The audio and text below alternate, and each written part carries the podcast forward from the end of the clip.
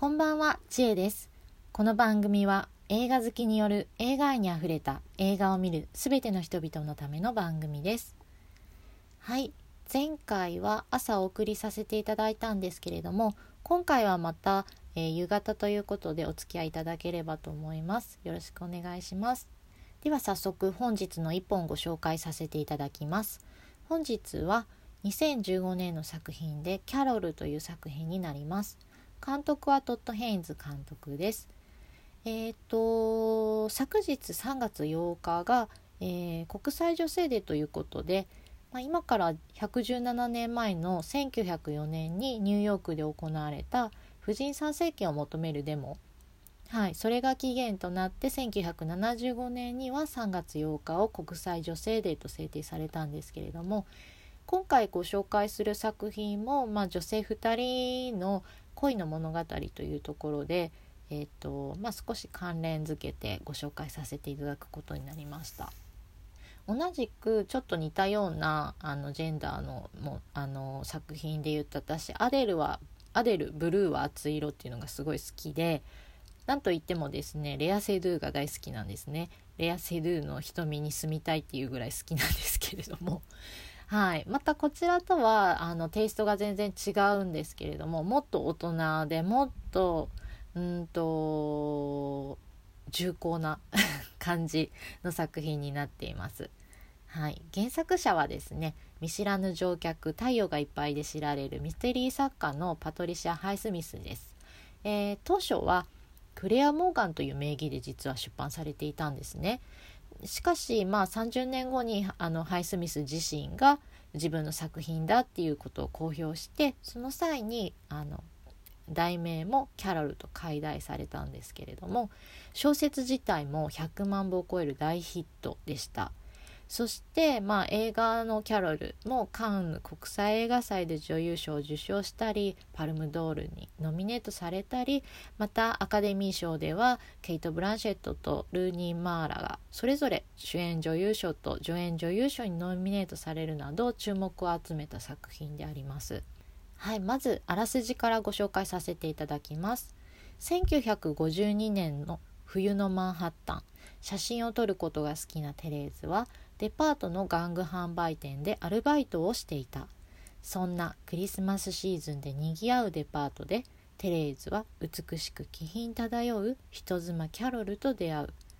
すごく簡単にまたまとめさせていただきました。えーっとですねまあこの後簡単に言うと2人の恋が始まるんですけれどもそれを描いた作品なんですけれども物語自体はすごくシンプルでまあなんかなんかびっくりするとか特別すすごいことはないんですけども何よりやっぱりこの2人の女性の演技力がすごくってそこがまあ最大のポイントであるなっていうのはこの作品で思います。はい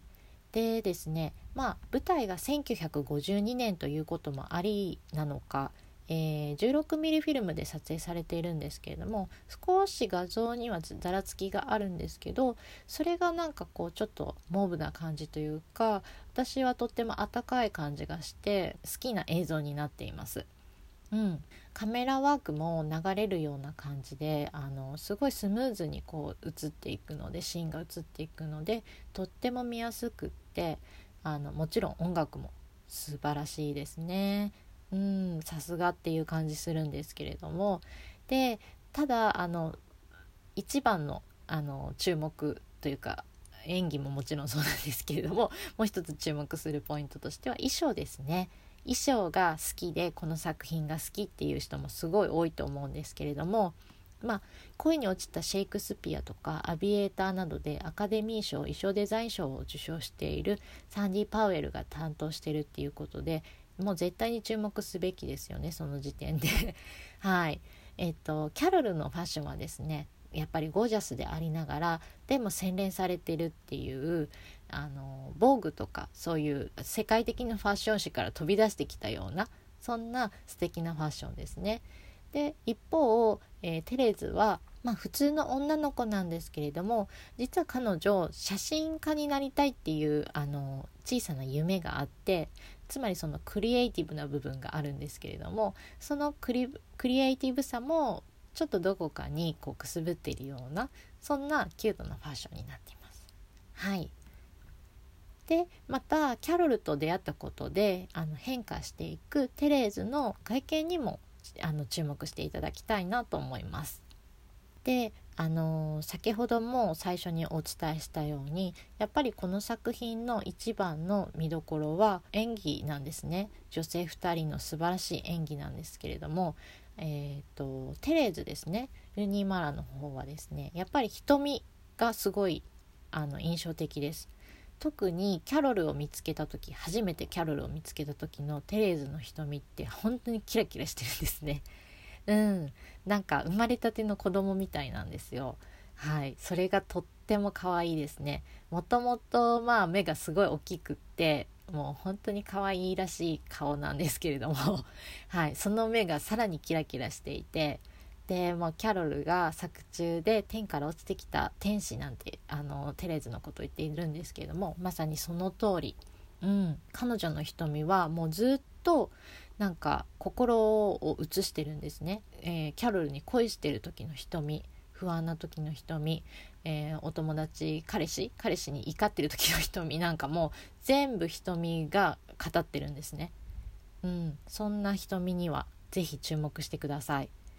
そしてですねまあキャロルはもう何て言ったってケイト・ブランシェットですから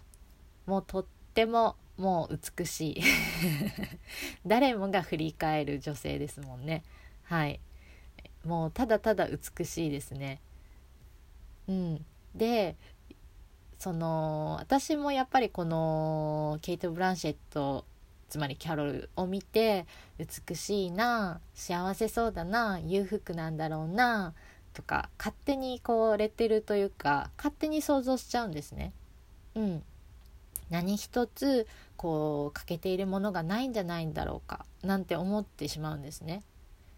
うん、でも実はそうじゃなくって彼女には彼女の悩みジェンダーの悩みだったり家庭の悩みだったりいろんな悩みを抱えて生きているんですよね。うん、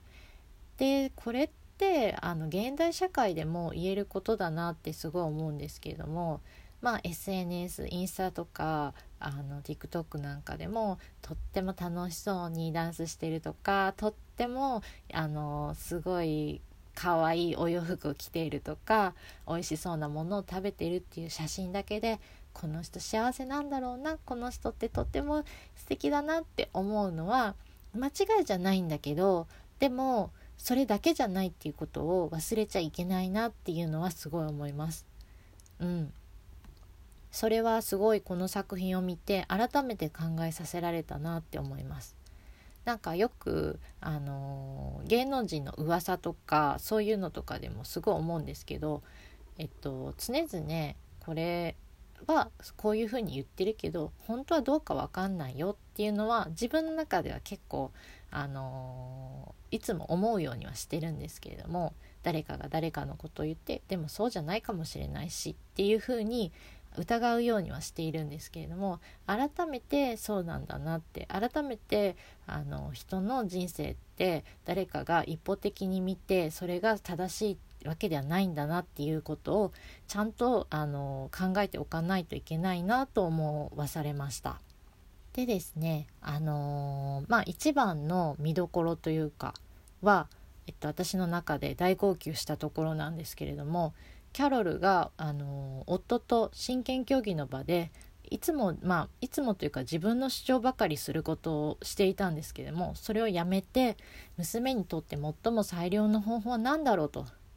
はい、冷静に考えようって夫に訴えてそしてまあ自分のジェンダーの悩みというかジェンダーの思考についても認めて、うん、その上で正直に生きていきたいって話したんですね。もうこのシーンの、はい、ケイト・ブランシェット最高でしたね。熱演熱演もう恐ろしいほど輝いていました。本当にすごいあの迫力のあるシーンでした。そうだよねわかるよってすごい すごい共感してしまいましたうんまあなんか私たちってこうやっぱ生まれながらに一応男と女っていう風に勝手なレッテルこれもレッテルなのかもしれないけどをで区分されてであの生きていくわけですね。女は男を愛して男は女を愛するんだっていうことがえっ、と一応なんか決まってるっていうかまあその中でももう本当に生理的に無理とかそういう人はどんどんどんどんこう自分の殻を破っていくその性別の殻を破っていくんですけれどもでもやっぱりその生まれながらに男女っていう区別がもしなかったとしたら私はもっと自由にあのそして偽りなく人を愛することができるんじゃないかなって今でも思うんですね。それはあの自分がその何ですか？えっ、と女性だから男性を好きになるとか、えっ、と女性だけど女性が好きとかそういうのじゃなくってなんか人間人として人を愛するっていうことをもっとちゃんとしたかったなっていうのはすごい思います。でもこの2人はそれをしっかりとしているんだなっていうのをこの映画を見てすごい思いました本当に何て言うのか。うん。美しい2人の透き通るほど美しい。もう本当に完璧なラブストーリーになっています。よかったらご覧ください。では今日はこの辺で。ありがとうございました。バイバイ。